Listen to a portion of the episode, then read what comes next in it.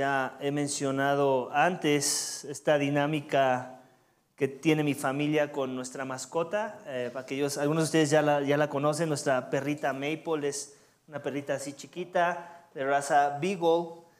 Y esta Maple pues ama a su familia, eh, a pesar de que a veces yo no la trato tan bien, hasta a mí me ama. Y este, es muy noble, muy tierna y este... Y en verdad nos ama y nos los demuestra cada que puede. Nos, tú sabes, los perros mueven mucho la cola y hasta sonríen. Si te fijas bien, los perros sonríen.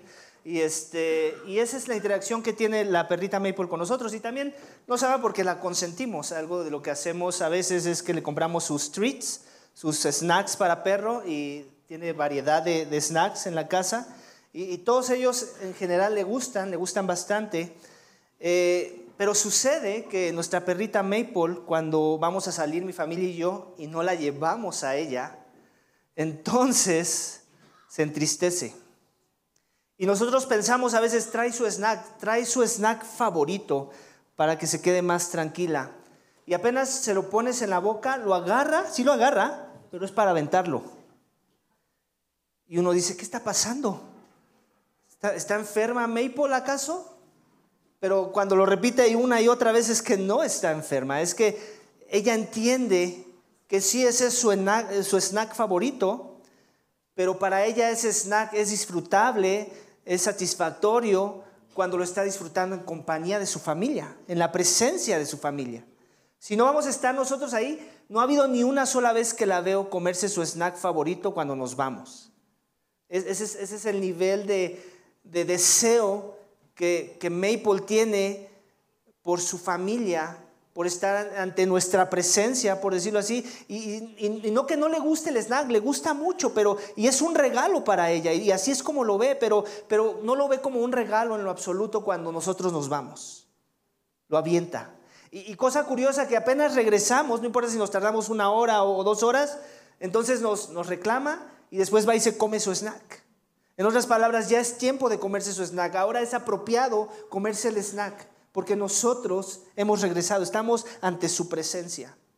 ¿Y por qué te cuento todo esto, iglesia? Porque cuando veo eso en mi perrita, muchas de las veces me trae convicción de pecado. Porque pienso en mi persona, pienso cuántas veces no recibo los regalos de Dios, las cosas que Dios me da, pero no necesariamente, y las disfruto, y no necesariamente es porque estoy buscando su presencia. O no, o no, no son las cosas que me, me dirigen a, a buscarlo a Él. Me quedo con el regalo y, y con eso me siento feliz. Y no estoy necesariamente buscando la presencia de Dios en medio de los regalos que Él nos da. Y eso me trae convicción de pecado. Porque hasta un animalito entiende que es más disfrutable su regalo en la presencia de su maestro, por decirlo así. Y yo... que obviamente tengo más capacidades que un animalito, que entiendo más cosas que un animalito, que Dios ya me ha revelado su carácter y lo que Él quiere de mí cuando me convirtió en su maestro, y que yo no esté haciendo algo similar, que yo no esté buscando la presencia de Dios como algo más satisfactorio que las cosas que, me, que Él me da y que me gustan y que son buenas, pero que al final del día se convierten más en mi tesoro, en eso que me trae satisfacción y no necesariamente Dios, que es el, la mayor de las satisfacciones, el, el regalo más grande. Y, y eso es lo que sucede muchas de las veces. Es un buen recordatorio tener una perrita como Maple en casa. Y el Dios de la Biblia es así, iglesia. Él nos hace su maestro, Él nos salva, Él nos compra a precio de sangre, porque Él quiere que vivamos ante su santa presencia. Ese es el título de mi mensaje esta mañana. El Dios santo que quiere que vivamos ante su santa presencia. No cualquier presencia. No la presencia de mortales como mi familia y yo, que, que tenemos defectos. Y como ya te lo dije, de, de todos tal vez soy el que menos amo a Maple. Con todo y que la amo. Si no, no la tendría en casa, créeme. Pero aún y, aún y con todo y eso, ella es devota a mí. Es devota a mi familia. ¿Cuánto más deberíamos ser nosotros devotos a un Dios santo que es perfecto, que todo el tiempo está demostrando que nos ama incondicionalmente y a pesar de eso fallamos, ¿cierto? y no buscamos su presencia. No estamos constantemente recordando nuestra necesidad de estar ante su presencia y obtener de eso nuestra más grande satisfacción todos los días. Entonces ese es el título del mensaje, el Dios Santo que quiere que vivamos ante su presencia. Y de eso se trata capítulo veinticuatro de Levítico en, de manera general. Las primeras dos secciones hacen un énfasis en ese tema.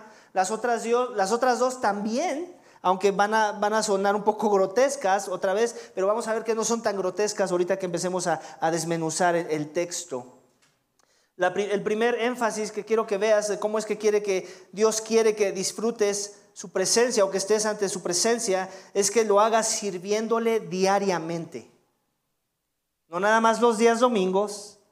No nada más los días cuando estás pasando por una tribulación, porque tienes un problema muy grande, donde ahora sí es adecuado venir a Dios y, y venir a Él con mis cargas todos los días. Esa es la expectativa de Dios ante su pueblo. Así lo fue con Israel, así lo sigue siendo con nosotros. Vamos a leer para ello versículos uno al cuatro, en donde vemos precisamente esta idea, sirviéndole diariamente. Y dice esto: entonces el Señor le dijo a Moisés: manda a los israelitas que te traigan aceite puro de olivas machacadas para el alumbrado, para hacer arder la lámpara continuamente, fuera del velo del testimonio, en la tienda de reunión. Ahora, perdón, Aarón las dispondrá para que ardan desde el anochecer hasta la, hasta la mañana delante del Señor continuamente. Será estatuto perpetuo para todas sus generaciones. Mantendrán las lámparas en orden en el candelabro de oro puro continuamente delante del Señor. Entonces, ¿te das cuenta del énfasis de la palabra continuamente? Ese era, ese era el estándar. Esa era la enseñanza que quiere que, que ellos se lleven. Que esto sea de manera continua. ¿Y, y, de, ¿Y de quién dependía que estas lámparas estuvieran encendidas? ¿De los sacerdotes? En parte. Pero ¿quién tenía que proveer la materia prima para que estas se pudieran encender? Los israelitas, todo el pueblo. Ese es el primer énfasis de nuestro texto esta mañana. Todo el pueblo tenía que servirle diariamente. Todos tenían que estar al pendiente de que, de que, hubiera, de que estuviera en stock las, la, la mercancía, por decirlo así, o la materia prima. El aceite, que tú sabes que cuando el aceite le prendes fuego, pues mantiene una llama, ¿cierto? Ese era el combustible para la lámpara. ¿Recuerdas que el templo se componía de, de, del patio, del patio donde, estaba, donde hacían los sacrificios, después del lugar santo, donde era el primer velo, y en ese, en ese lugar santo había algunos componentes, ¿cierto? Estaba, estaba la mesa de los panes, estaba el incenciario y estaba eh, eh, otra mesa donde estaba la lámpara de la que está hablando el texto esta mañana. Esa lámpara tenía que estar constantemente encendida, desde el anochecer hasta el amanecer, y se repetía el ciclo día a día, perpetuamente, dice ahí. Y, y, y, la, y muchos, muchos queremos hacer interpretaciones y conexiones que la misma Biblia no hace con esa lámpara. Y no voy a caer en ese error. Lo que sí vamos a hacer es lo obvio, la conexión obvia de la aplicación obvia. Había una necesidad de que el pueblo estuviera diariamente sirviendo para proveer la materia prima. Eso era lo que se tenían que llevar a casa. ¿Qué es lo que Dios quiere? Que les sirva diariamente. ¿Cómo lo va a lograr? Me va a poner una carga, la carga de suplir el combustible para la lámpara. Y eso es lo que deberíamos de estar también buscando nosotros de este lado de la cruz. En el nuevo pacto, en la sangre de Cristo. Ese era el compromiso de ellos para con Dios, estar sirviéndole diariamente, buscando su presencia diariamente en una actitud de servicio hacia Dios.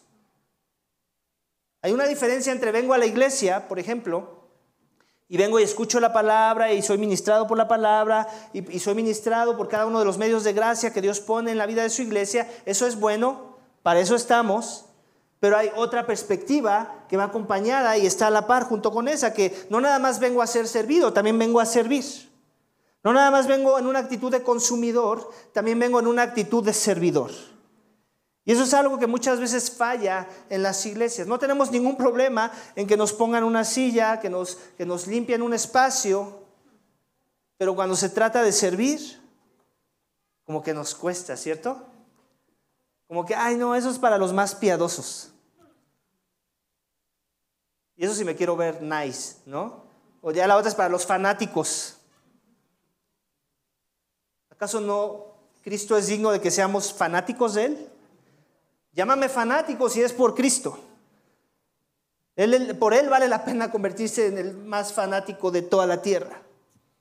No por tu equipo de fútbol americano, no por tu equipo de soccer, no por ningún partido político. Cristo, Él sí vale la pena de que entreguemos nuestra vida como sacrificio vivo. Y esa es la expectativa, iglesia, para la iglesia del nuevo pacto en la sangre de Cristo. Hebreos nueve trece dice esto, porque si la sangre, escúchame esto, está haciendo un contraste entre el antiguo pacto y el pacto en la sangre de Cristo. Hebreos nueve trece al catorce, porque si la sangre de los machos cabríos y de los toros y la ceniza de la novilla rociadas sobre los que se han contaminado santifican para la purificación de la carne...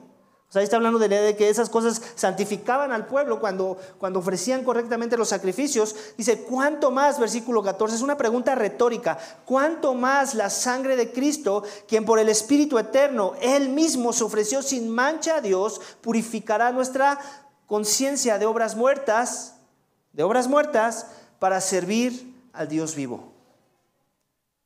Entonces la esperanza de que cuando Cristo viene a nuestras vidas, cuando entendemos que, que Él es nuestra más grande necesidad, que necesitamos que Él nos limpie y purifique nuestro ser, nuestra conciencia y todo lo que somos, el fruto de esa verdad, de esa realidad, es que ahora queremos servir al Dios vivo. ¿Cómo le servimos? Cristo lo puso muy sencillo. Si me amas, obedecerás mis mandamientos. Ama a Dios y ama a tu prójimo como a ti mismo. Aquel que dice que ama a Dios pero que no ama a su prójimo es un mentiroso, porque no puedes decir que amas a Dios a quien no ves y no amar a tu prójimo a quien sí ves, a tu hermano a quien sí ves. Entonces, ¿cómo, cómo se revela el, que verdaderamente hay amor y hay una actitud de servicio en mi persona por consecuencia de que he sido purificado por la sangre de Cristo? Es que ahora sirvo a los demás, y es en la misma actitud diariamente, porque primeramente mi servicio es para Dios, ¿cierto? Pero cuando sirvo a Dios en verdad, también sirvo a los hombres en verdad, iglesia. Y es por eso que el llamado o parte del, del pacto de membresía que tenemos para aquellos que son miembros es que si te vas a ser miembro, no nada más vas a recibir un discipulado, también tu discipulado es el servicio a los santos. En ello también Dios te transforma. Cuando sirves a los demás, Dios lo usa para transformar el carácter, para transformar las intenciones del corazón a veces.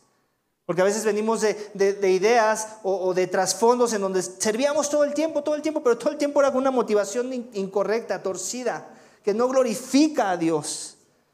El Dios de la Biblia es un Dios de motivaciones, de interior, de Él quiere ver qué es lo que te motivó a levantar una silla, qué es lo que te motivó a, a ayudar a un hermano, qué es lo que te motivó a dar dinero a, en algún lugar. Y si no fue la gloria de Cristo, si no fue la gracia de Dios, si no fue el agradecimiento por la salvación misma, entonces tus motivaciones tienen que ser reorientadas, realineadas, reenfocadas a la dirección correcta. Amén. Otro, otro versículo que habla en esa misma dirección, Romanos doce once, no sean perezosos en lo que requiere diligencia, sean fervientes en espíritu, sirviendo al Señor. Entonces sí, todo lo hacemos como para Dios. Pero si eso es verdad, todo va a tener un impacto horizontal a la vida de los hombres. Amén. Vamos, entonces, bueno, antes de pasar al siguiente énfasis, te queda una pregunta de tarea. ¿Cómo estás con tu servicio a Dios esta mañana? ¿Cómo, cómo lo autoevaluarías? ¿Crees que es aceptable? ¿Es en una actitud diaria, constante? ¿Todo el tiempo estás pensando, yo sirvo, yo sirvo, yo sirvo para gloria de Dios? O a veces te pasa por la mente, ah, yo ya serví mucho, ahora le toca a él, ahora le toca a ella. Ah, yo ya di mucho, ahora le toca a él, ahora les toca a otros. Esa actitud cuenta, porque esa actitud habla mucho de cómo ves la salvación que Dios te ha dado. ¿En verdad vale la pena que yo entregue mi vida como sacrificio vivo, olor fragante para Dios? ¿O voy a empezar a poner mis condiciones de servicio a Dios? Amén. Entonces, llévate esa, esa pregunta de tarea. ¿Cómo está mi servicio a Dios? A la luz de, del énfasis del texto esta mañana. Vamos al siguiente subénfasis de nuestro texto esta mañana, en donde vamos a aprender cómo es que podemos eh, vivir ante la presencia de Dios teniendo comunión con Él íntimamente. No nada más diariamente, sino íntimamente. Hay una diferencia entre esas dos también. Y vamos a verlo en versículos cinco al nueve del de capítulo veinticuatro de, del libro de Levítico. Dice: tomarás flor de harina y con ella cocerás doce tartas. En cada, en cada, perdón, doce tortas. En cada torta habrá dos décimas de efa. Las colocarás en dos hileras, seis en cada hilera, sobre la mesa de oro puro delante del Señor. Y en cada hilera pondrás incienso puro para que sea porción memorial del pan, una ofrenda encendida para el Señor cada día de reposo. Continuamente se pondrá en orden delante del Señor. Es un pacto eterno para los israelitas y será para Aarón y para sus hijos, y lo comerán en un lugar en su lugar santo, perdón, en un lugar santo, porque lo tendrá como cosa muy sagrada de las ofrendas encendidas para el Señor por derecho perpetuo. De ahí la idea del énfasis, iglesia, teniendo comunión íntima con Dios. Él quiere que estemos ante su presencia, pero que lo estemos buscando en intimidad. Que de todas las personas eh, con las que nos rodeamos y con las que queremos encontrar eh, intimidad, Él sea nuestra intimidad más grande. Él sea con quien más queremos pasar tiempo. Él sea lo que nos roba nuestra atención más que cualquier otra persona que amamos y que nos cae bien y que nos satisface, nos llena su presencia. Ese es el tipo de Dios que, que, que es el Dios de la Biblia. Y, es, y este tema ya lo habíamos visto, ¿recuerdas? Eh, muchos, muchos quieren conectar los panes con, con Jesucristo cuando dice: yo soy el pan de vida, ¿cierto? Pero Jesucristo no hizo esa conexión con los panes del templo. Él no hizo esa conexión, y es ahí donde tenemos que tener cuidado con hacer conexiones bíblicas del Nuevo Testamento con el Antiguo Testamento, cuando los mismos autores de la Biblia, el mismo Jesucristo, no las hizo. Él hizo la, la conexión de ser el pan de vida con respecto al maná. Esa es la conexión que Él hizo. Yo soy el maná, yo soy el verdadero maná que cayó del cielo, que vino del cielo. En este caso, en el contexto en el que nos encontramos de este capítulo, en donde vemos que, que se pide que tenga que estar ante, ante la mesa de los panes, dos hileras de panes, seis y seis, y se les rocea ahí este incienso y aceite, más bien aceite, y se les pone ahí incienso en el ritual. ¿Okay? Esta, esta idea no nos la deja clara la Biblia por qué está ahí. Y, y hay muchas interpretaciones de, de muchos este, supuestos eruditos que empiezan a hacer conexiones, que los panes representan las doce tribus de Israel, y empiezan a hacer conexiones de todo tipo, cuando la Biblia no enseña eso, en realidad no lo enseña. O sea, no estoy diciendo que, que, que hay una mala intención en querer hacer esas interpretaciones, pero la realidad es que si la Biblia no las interpreta así, nosotros tenemos que tener mucho cuidado de empezar a hacer esas conexiones teológicas que no están ahí en la Biblia. No existe ningún pasaje que nos hable en relación a eso. Lo que sí podemos ver es lo que el texto nos está diciendo, cómo la audiencia original recibía estas instrucciones. ¿Qué es lo que le está diciendo? ¿Que es comida para ellos? Que la tienen que comer en un lugar santo, y que es para Aarón, su familia y sus generaciones. En otras palabras, es la misma idea que con los sacrificios. ¿Recuerdas que parte, había algunos sacrificios que parte del animal podía ser, bueno, tenía que ser para la tribu de Leví, de los que son sacerdotes y que sirven en el templo, y ellos tenían que comerla en el templo? Otra vez la misma idea de Dios quiere que su pueblo tenga comunión con Él, y la mejor forma de expresar que alguien quiere comunión con una persona es a través de los alimentos. Esa es una de las mejores formas de, de poderle decir a alguien: hey, me gusta estar ante tu presencia, cuando comemos juntos. Y sigue siendo la misma idea aquí. Ellos tenían que comerse esos panes, que, que cada sábado tenían que hacer un intercambio, obviamente para que no se endureciera más el pan. Y la idea era esa, comunión con Dios. Los sacerdotes levitas, aquellos que eran encargados de administrar las cuestiones del templo, tenían que estar en constante comunión con Dios, porque si ellos no estaban en constante comunión con Dios, obviamente eso iba a impactar al pueblo mismo. Recuerden que ellos eran una forma de un modelo a seguir, en devoción a Dios, en devoción a las cosas de Dios. Y si alguien tenía que modelar comunión con Dios, primeramente eran ellos. Y, es, y por eso Dios les, les dio instrumentos, les dio, les dio eh, recordatorios de esa necesidad que ellos tenían de tener primeramente comunión con Él antes de ofrecer cualquier sacrificio, antes de hacer cualquier labor que tenía que ser hecha por los mandatos que Dios les dejó a través de la ley de Levítico en el templo. Entonces, si eso era en el contexto de ellos, recuerdas que ya vimos, no quiero ir otra vez a esos textos, que nosotros somos también llamados sacerdotes en el nuevo pacto en la sangre de Cristo, real sacerdote, real sacerdocio, escogido por Dios para anunciar las virtudes de aquel que nos llamó de tinieblas a luz admirable.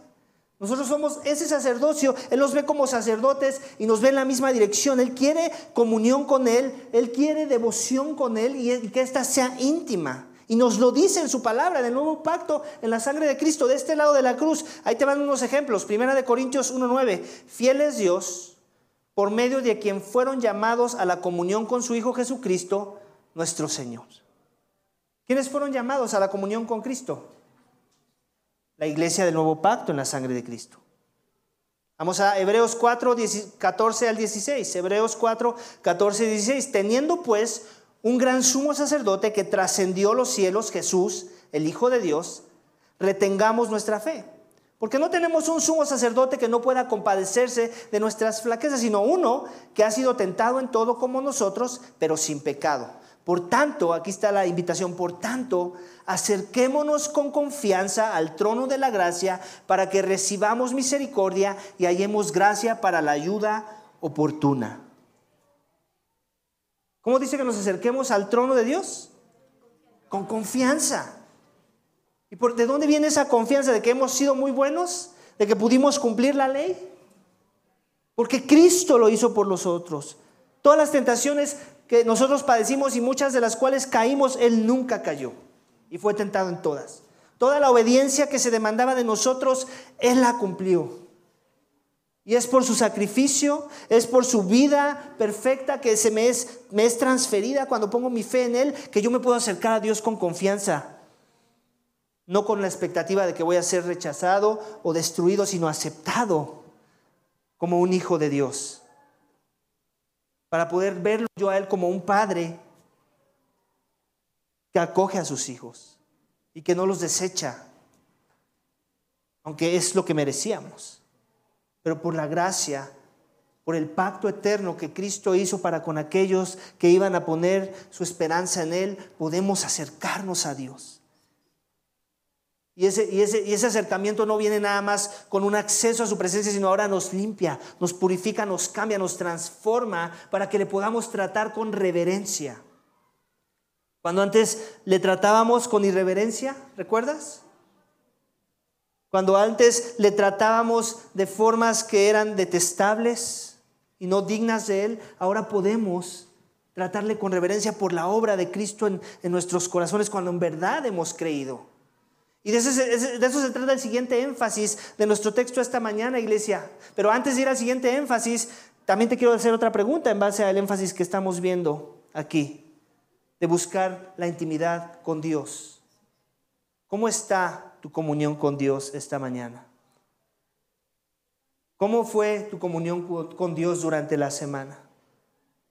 ¿Cuánto de tu agenda de vida, cuánto de los tiempos en los que dedicaste a ciertas cosas revela que Él fue tu prioridad? Que Él fue el centro, que Él fue lo más importante, que de Él obtuviste la energía para todo lo demás. ¿Cuánta de tu intimidad está centrada en su palabra? Porque tal vez oraste mucho, pero nada de lo que oraste en realidad fue relevante porque no fue centrado en su voluntad, no fue centrado en la palabra misma.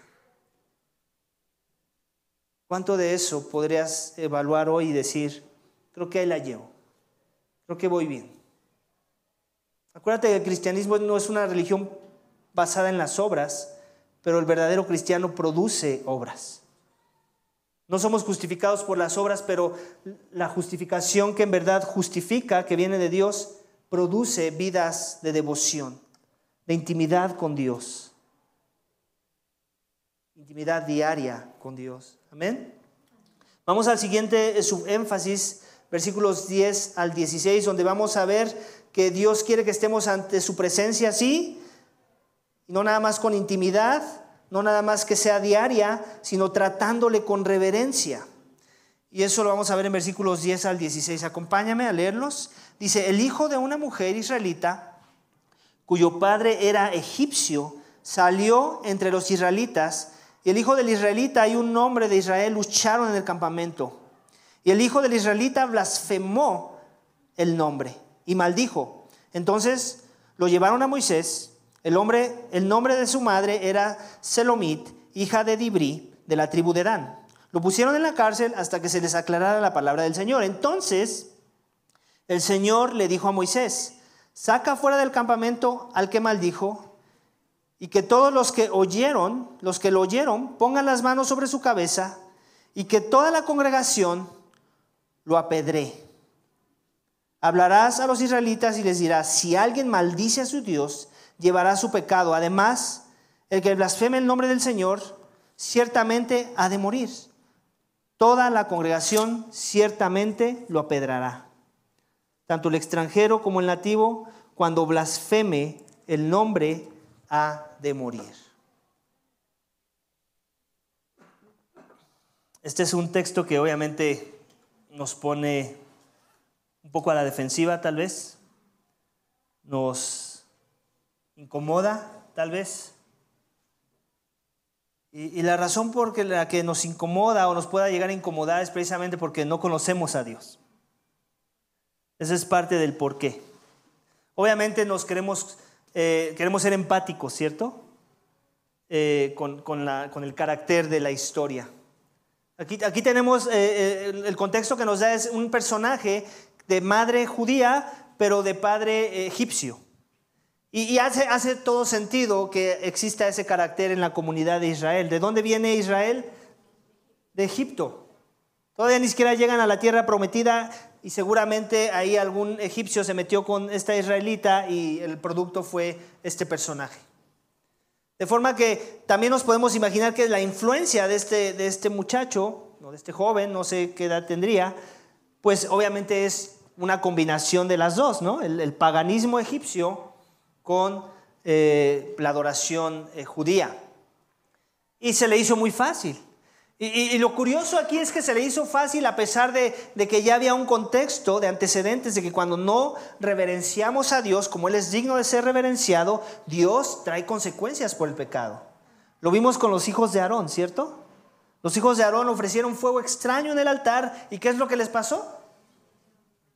Fueron calcinados. Dios mandó fuego que los consume, ¿cierto? Entonces ya había un antecedente. Este Dios ya se había dado a conocer. No era la primera vez que Él iba a hacer esto, de traer consecuencias severas ante aquellos que no le reverencian por quien Él es. En este caso, obviamente, es obvio que no se le está reverenciando. No es que, no es que simplemente dijo algo incorrecto de Dios, porque hay diferentes formas de blasfemia, tenemos que aclarar. Él maldijo a Dios. Pero hay otras formas de blasfemia. Aquí tengo una definición. Blasfemar es hablar con desprecio de Dios o ser desafiante, desafiantemente irreverente. La blasfemia es un reproche verbal o escrito del nombre, el carácter, la obra o los atributos de Dios. Eso como que, como que suena bien como para una definición de, de, de blasfemia. Entonces el potencial de blasfemar el nombre de Dios es muy alto.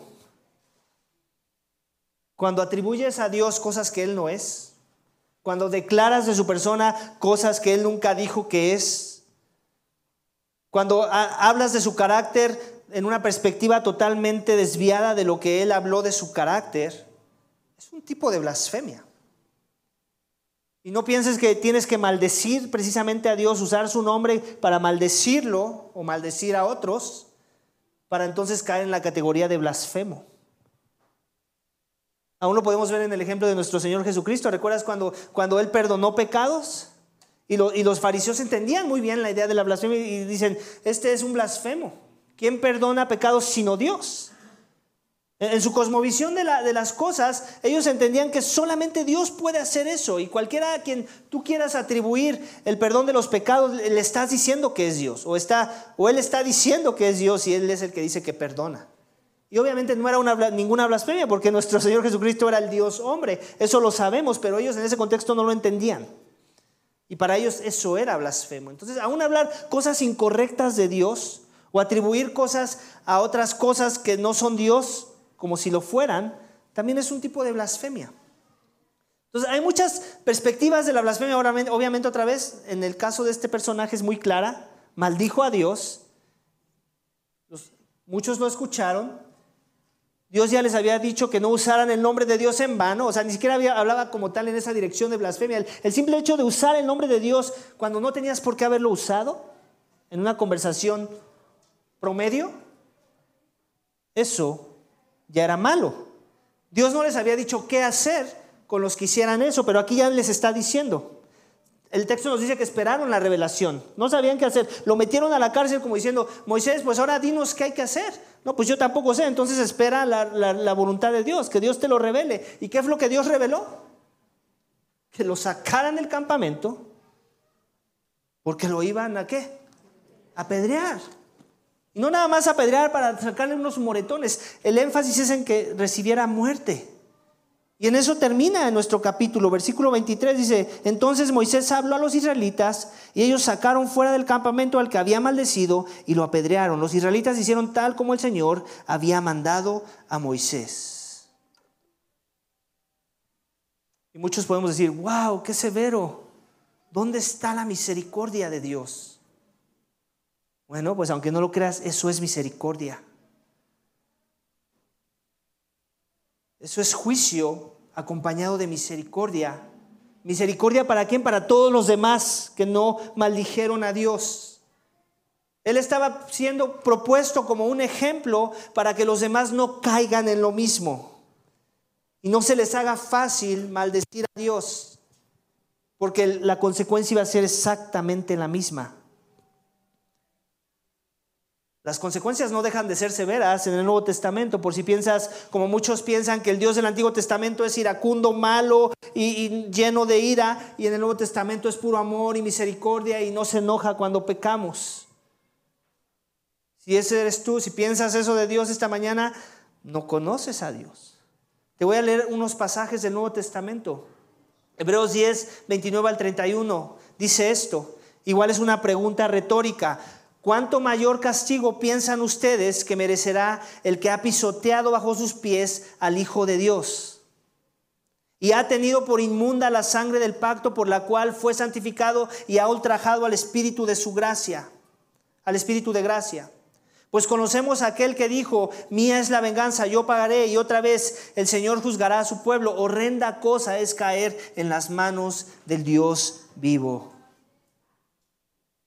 Eso dice el autor de, de la carta a los hebreos, que es horrenda cosa caer en las manos del Dios vivo. Ese es el Dios de la Biblia, iglesia, un Dios vivo, un Dios verdadero. Y en el nuevo pacto, en la sangre de Cristo, los cristianos de la, de la iglesia primitiva decían esto: horrenda cosa es caer en sus manos. Si tú piensas que el juicio hacia este Eh, egipcio israelita, mitad egipcio, mitad israelita, fue severo, la Biblia no dice que va a ser menos severo para aquel día, para aquellos que no reconozcan su necesidad de Cristo, de que Él pague su condena. Es cosa horrenda, iglesia. Y no queremos diluir la palabra esta mañana. No queremos, no queremos que no te sientas incómodo con esta idea, porque si la palabra quiere que nos sentamos incómodos, es por un acto de misericordia. Ese es nuestro Dios. No quiere que perezcas, quiere que todos vengan al arrepentimiento y nos dice, si tú pisoteas la sangre de mi hijo, horrenda cosa es caer en mis manos, dice Dios. Tú no quieres eso para tu alma esta mañana. Tú quieres misericordia. Tú quieres ser reverente ante ese Dios tan santo. Porque si algo refleja el castigo o la consecuencia de ese pecado es que entendamos qué de santo Dios es. Que entendamos que no es que Él está en sus asuntos y de repente voltea a ver a la tierra, a ver quién se está portando mal. Todo el tiempo Él está atento, porque todo el tiempo le estamos ofendiendo. Y la Biblia dice en, en Salmo cinco, cinco que todo el tiempo Dios está irado en contra del pecador. Todo el tiempo. porque Él ama su santidad, porque Él quiere que su santidad sea exaltada, Él quiere que el trato sea reverente, quiere que su nombre sea santificado. ¿Recuerdas que ya vimos lo que significa que su nombre sea santificado? Que Él sea tratado como Dios. Y Él nos creó para darle gloria, para darle ese trato. Entonces tenemos que tratarle con reverencia, iglesia, y no blasfemar. Vamos al, al último énfasis de nuestro texto esta mañana, al penúltimo, porque tengo un último que, que no necesariamente estoy sacando del texto, pero que tiene conexión con todo lo que la Biblia enseña en este texto.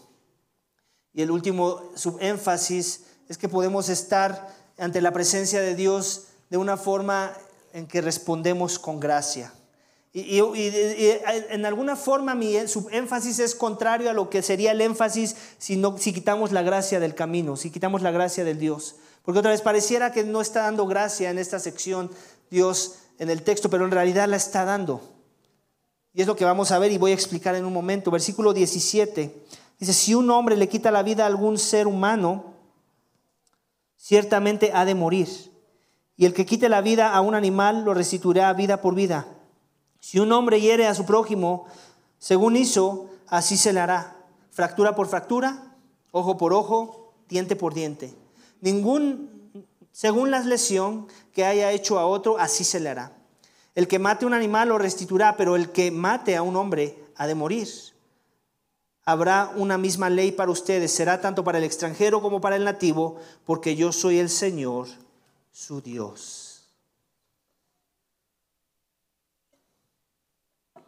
Sigue siendo fuerte, ¿cierto? Porque todos estamos familiarizados con el sermón, el sermón, sermón del monte, donde nuestro Señor Jesucristo dice: ustedes han dicho, ustedes han oído, ¿no? Que, que se dice este, ojo por ojo, diente por diente, pero yo les digo, y nos da totalmente una perspectiva muy diferente de lo que vemos en Levítico, que acabamos de leer. O sea, eso que dijo Jesucristo en el Sermón del Monte, ustedes han visto que, que los antiguos dicen, ¿ok?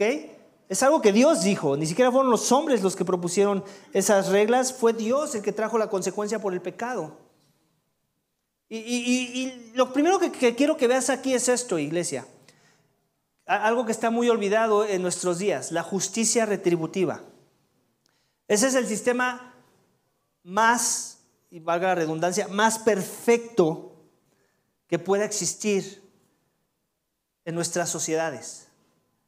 Muchas veces condenamos a países como Estados Unidos o a cualquier otro país que, que practica este, estos temas de traer pena de muerte a las personas, ¿cierto?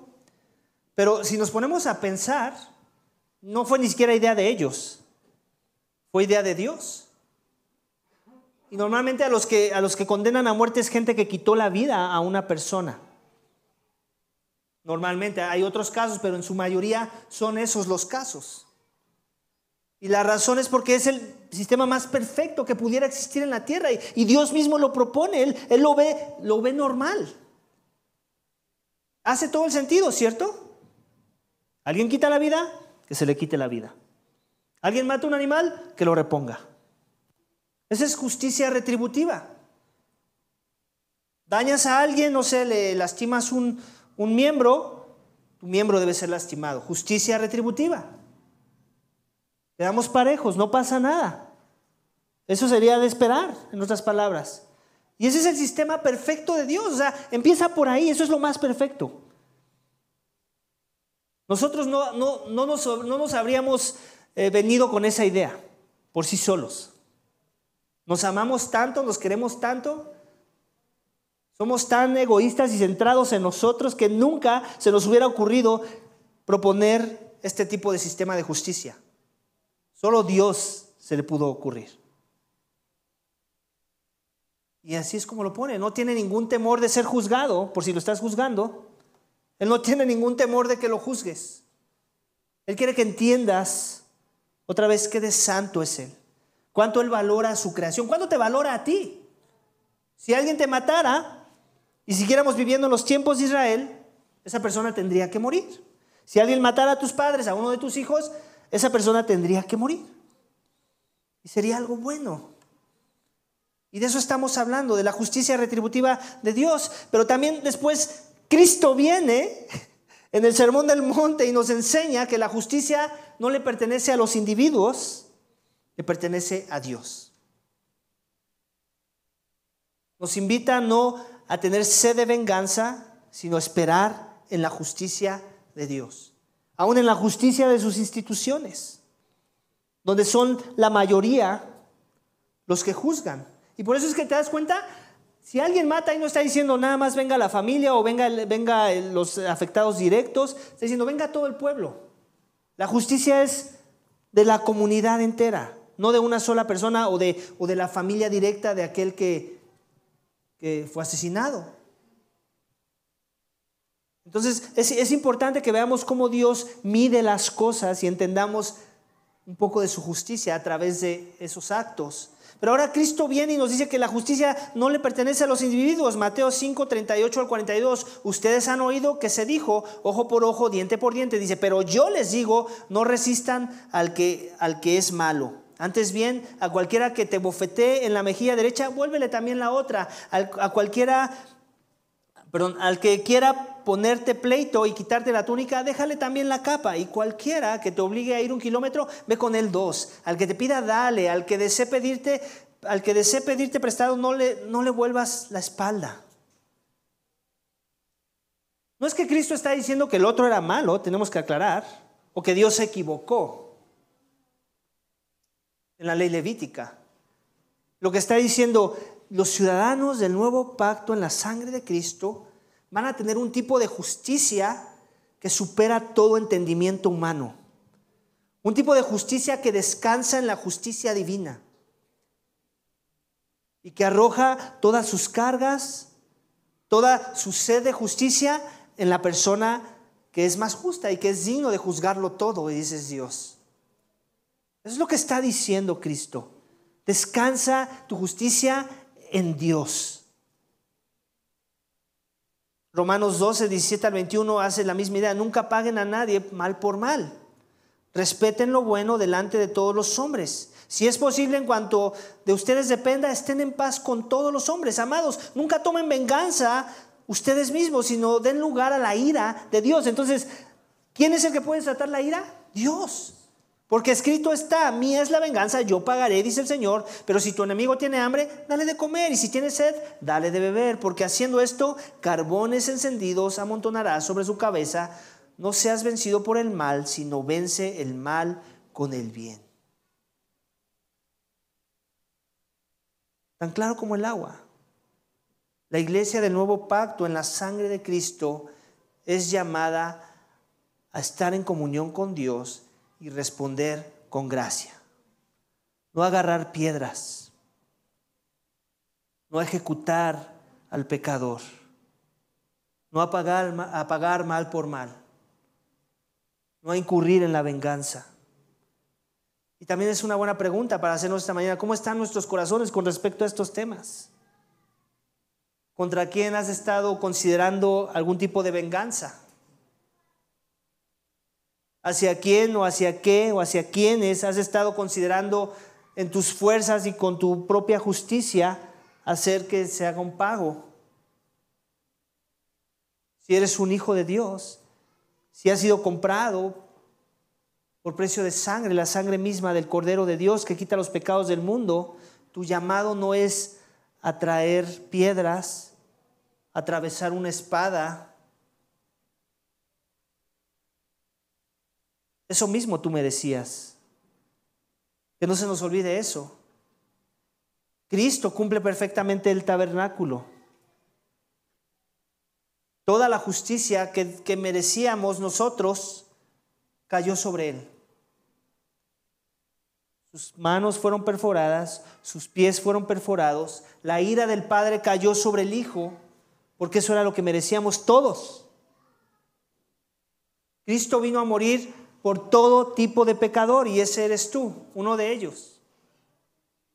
La justicia de Dios cayó sobre su persona. La ira que Dios quiere derramar, porque su ira es una ira santa en contra de todo el que ofende su santidad, ya cayó en el Hijo de manera perfecta.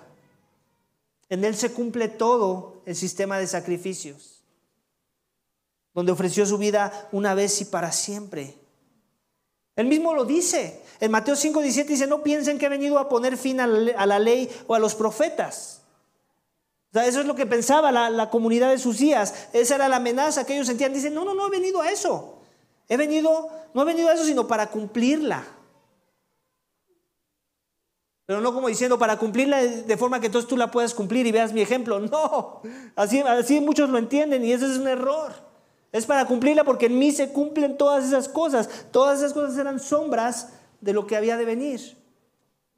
Y aún el ser apedrado, el ser machacado, el ser sacado del campamento para ser crucificado, eso lo vine a cumplir yo, porque eso es lo que merecíamos todos nosotros esta mañana.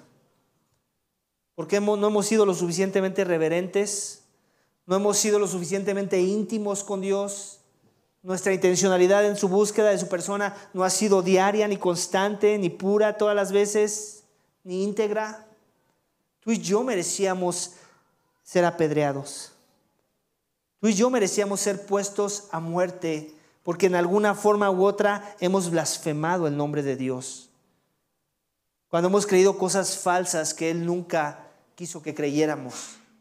Cuando le hemos atribuido cosas a cosas o a dioses falsos que Él nunca propuso para nuestra adoración, para que les adoráramos.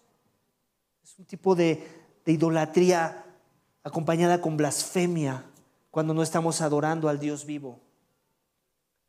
Y por eso todos merecíamos la muerte, y Cristo fue nuestra muerte en nuestro lugar. Él se hizo carne, habitó entre nosotros, y la Biblia dice que vimos su gloria. Dicen, así dicen los apóstoles: el verbo se hizo carne, habitó entre nosotros y vimos su gloria. Gloria como del unigénito del Padre, lleno de gracia y de verdad. En otras palabras, no vino con piedras, no vino con lanzas, no vino con una espada.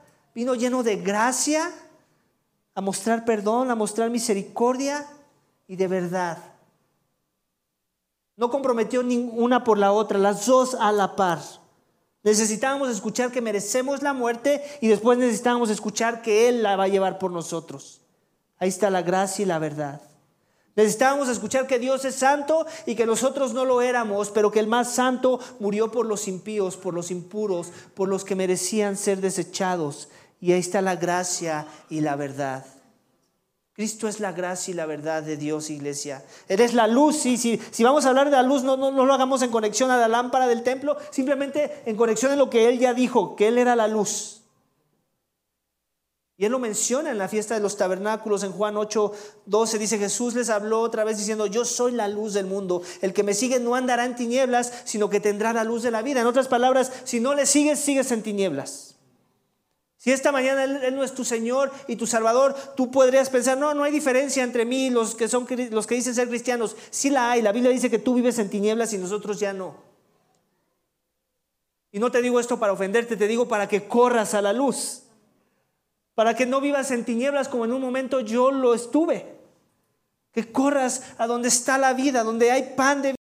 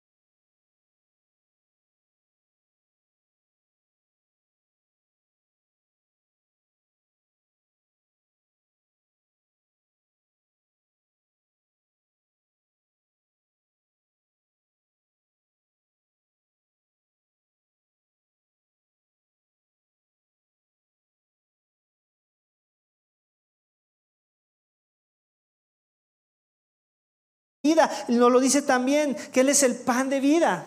No lo hagas en conexión a los panes que están en el templo, hazlo en conexión al maná, que Él dice que Él vino del cielo, porque Él es la vida misma. Y nos lo dice en Juan seis treinta y cinco, Jesús les dijo: yo soy el pan de vida, el que viene a mí no tendrá hambre, el que cree en mí nunca tendrá sed. Ahí, está, ahí también habla de la idea de que Él es las aguas vivas. Juan seis, cincuenta y uno al cincuenta y dos dice: yo soy el pan vivo que descendió del cielo. Si alguien come de este pan, vivirá para siempre. Y el pan que yo también daré por la vida del mundo es mi carne. Los judíos, por tanto, discutían entre sí diciendo: ¿cómo puede este darnos de comer de su carne? No entendían. No está hablando de canibalismo, está hablando de esta idea de que Él iba a ofrecer su vida por nosotros. Él iba a ser el cordero del sacrificio perfecto, una vez y para siempre, por el perdón de los pecados. Así que, iglesia, esta mañana, yo no sé dónde tú estás parado con respecto a estas cosas. Me gustaría pensar que la mayoría de los que toman un asiento esta mañana están considerando estas cosas de una perspectiva correcta. Me gustaría pensar que le sirves diariamente, que tienes comunión íntimamente, que le tratas con reverencia y que estás dando gracia todo el tiempo porque has recibido gracia. Y seguramente algunos de nosotros en verdad nos esforzamos en esas cosas, y eso es por la gracia de Dios, porque la vida del Hijo vino a nuestras vidas y hemos reconocido nuestra más grande necesidad, la necesidad de ser salvos de la ira de Dios. En Cristo podemos encontrar perdón de pecados y vida eterna. Que Él vivió la vida perfecta que tú y yo no pudimos vivir, que Él recibió el castigo que tú y yo merecíamos por nuestro pecado, y que solo a través de su obra redentora en esa cruz tú y yo podemos ser justificados delante de un Dios tan santo que no permite ningún tipo de irreverencia, ningún tipo de blasfemia, ningún tipo de injusticia como para no pagar ojo por ojo, diente por diente. Ese es el Dios de la Biblia, para que lo conozcas esta mañana. Es un Dios santo, y no va a permitir que nada que no sea santo entre ante su presencia, y tú y yo no lo somos por naturaleza. Necesitamos ser cubiertos por la santidad misma del Cordero de Dios, de su Hijo amado, quien vivió la vida que tú y yo no pudimos vivir.